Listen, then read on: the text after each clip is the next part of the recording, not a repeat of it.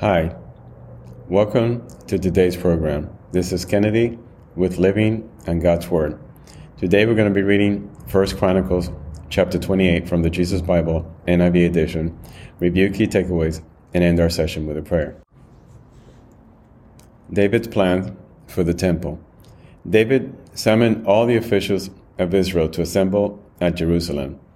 The officers over the tribes, the commanders of the division in the service of the king, the commanders of thousands and commanders of hundreds, and the officials in charge of all the property and livestock belonging to the king and his sons, together with the palace officials, the warriors, and all the brave fighting men. King David rose to his feet and said, Listen to me, my fellow Israelites, my people.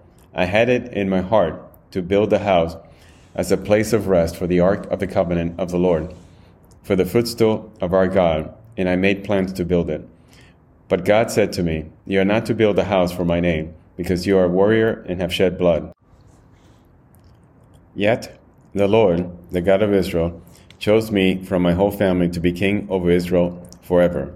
He chose Judah as leader, and from the tribe of Judah he chose my family, and from my father's sons he was pleased to make me king over all Israel. I love my sons, and the Lord has given me many. He has chosen my son Solomon to sit on the throne of the kingdom of the Lord over Israel. He said to me, Solomon, your son is the one who will build my house and my court, for I have chosen him to be my son, and I will be his father. I will establish his kingdom forever if he is unswerving in carrying out my commands and laws, as is being done at this time.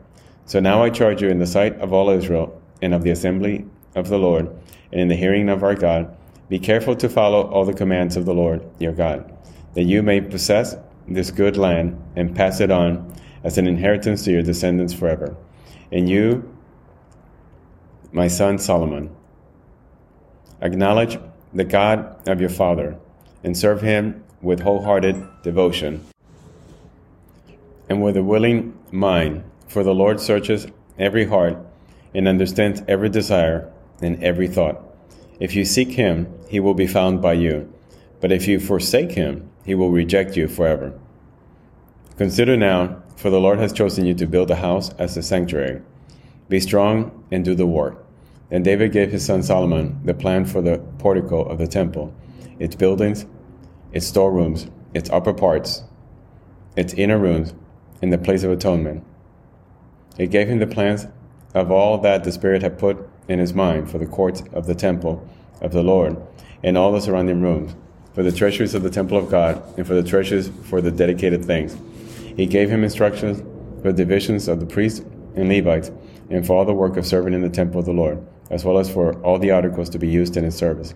He designated the weight of gold for all the gold articles to be used in various kinds of service, and the weight of silver for all the silver articles to be used in various kinds of service the weight of the gold for the gold lampstand and their lamps, with the weight for each lampstand and its lamp, and the weight of silver for each silver lampstand and its lamps, according to the use of each lampstand, the weight of the gold for each table for consecrated bread, the weight of silver for the silver tables, the weight of pure gold for the fork, sprinkling bowls and pitchers, and the weight of gold for each gold dish, the weight of silver for each silver dish, and the weight of the refined gold for the altar of incense.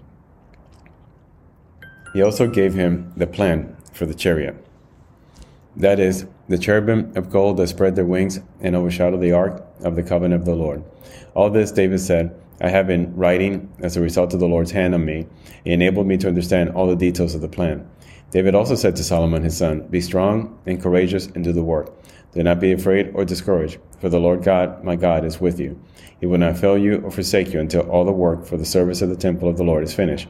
The visions of the priests and the Levites are ready for all the work in the temple of God, and every willing person skilled in any craft will help you in all the work. The officials and all the people will obey your every command. This is the end of 1 Chronicles chapter 28. So we see here David's plan for the temple that is carefully crafted and handed down to his son, who's going to be actually the person who is going to build the temple according to God's instructions. So let us pray. Father God, thank you so much for your clear instructions in how we are to obey you and follow your commands. and how everything in life it's already marching along according to your will. All your promises are fulfilled. Father, we just ask you for the wisdom to understand this and the will to actually follow through. Help us, Lord, be good Christians. Help us help our neighbors.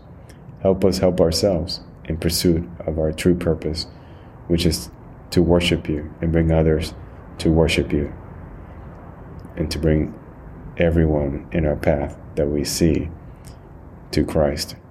We ask this in Jesus' name. Amen.